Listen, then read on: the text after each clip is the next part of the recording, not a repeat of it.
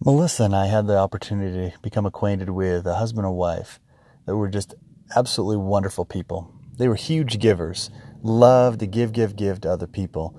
And at one point, they asked us if we would like to join them and a few other friends on their houseboat on Lake Powell. Well, my wife and I had never been to Lake Powell, but we had heard other people talk about it. We'd never been on a houseboat, but we assumed that it'd be a really fun experience. And it was. As I recall, this was several years ago. We went midweek to Lake Powell in early September. A couple things you should know. Middle of the week on most trips is an excellent, excellent time to go. You avoid a lot of the crowds. As you know, most places in the world, people are traveling on a Thursday, Friday, Saturday, Sunday, Monday, and so places are really, really busy the last few days of the week and the first few days of the week. But that Tuesday, Wednesday is just an amazing time to travel. Additionally, if it's early September Lake Powell, it's starting to get a little bit cooler, not freezing or anything like that, but it's not nearly as hot as the summer. And in my opinion, it's just perfect temperatures. Very similar to the time that Melissa and I and the kids went to San Diego for Legoland in September when it was just magical weather. Anyway, going back to Lake Powell in September, middle of the week, with good friends, wow, it was magical. We found out later that the cost for just the fuel on a houseboat, if operated pretty consistently throughout a week can run anywhere from $300 to $500 for fuel just for a week out on Lake Powell. Well, we luckily didn't have to pay nearly that much. There was a few of us couples there, and so we kind of split the cost. Very affordable for us, maybe 100, 125 bucks or something like that out of pocket. But some of the memories that we have, if you ever have an opportunity to go down there and get on a houseboat with a few other couples, that's the best way to do it to share some of that cost but it is so worth it because this is what we enjoyed.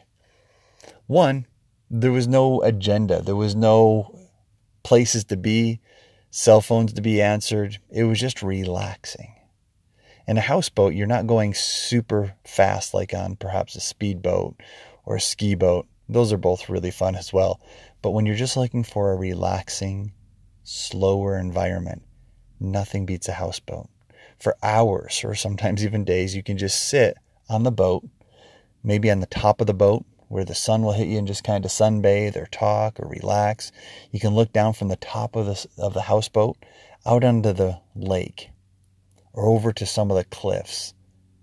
You can look and see what other people are doing, or you can go to a part on Lake Powell where no one else is about. You can just relax. You can go under the boat, down to the underneath where it's a lot cooler, there's some shade, and maybe you can just read a book or curl up and talk with your spouse. Maybe even just take a nap. There's beds so you can relax, take a nap there. There's couches to sprawl out upon. You definitely want a good houseboat, not one that's so small that you can't really relax and enjoy yourself. You want to make sure that if it's a bigger houseboat, you don't have too many people on it to kind of spoil that intimacy and the fun that you can have of just relaxing and, and just having maybe six or seven people on a big houseboat. You don't want too few people because you also don't want that expense that can cause that, you know, for the fuel, food, and that type of thing. There's of course fees for for something like this. If you own a houseboat, you have the the slip fee, you have the fee for the fuel, you have the, the upkeep of the houseboat. As in most things, I'm not a big believer in having to own everything just so you can say you have a possession. In this case, renting it once a year or going with friends every few years is exceptional. I have another friend that goes to Lake Powell quite regularly. He's had the same experiences. You jump off the boat and go play in the water, go swim around with your friends or family and just relax out in the water. You get back on the boat, you can take a shower, relax, you can jump back into the to taking a nap, you can have a leisurely lunch. Usually cell phones don't work or you don't want them to work when you're out there. You can have a lot of fun. The gentleman that uh, was riding or I guess steering the boat for us was a former truck driver, and so he was able to get our houseboat into some really tight spots. We had a lot of adventure with that. But mostly, I look back at the opportunity to spend a couple, three days with my wife on Lake Powell in a relaxing environment. A lot of fun, but even more relaxation.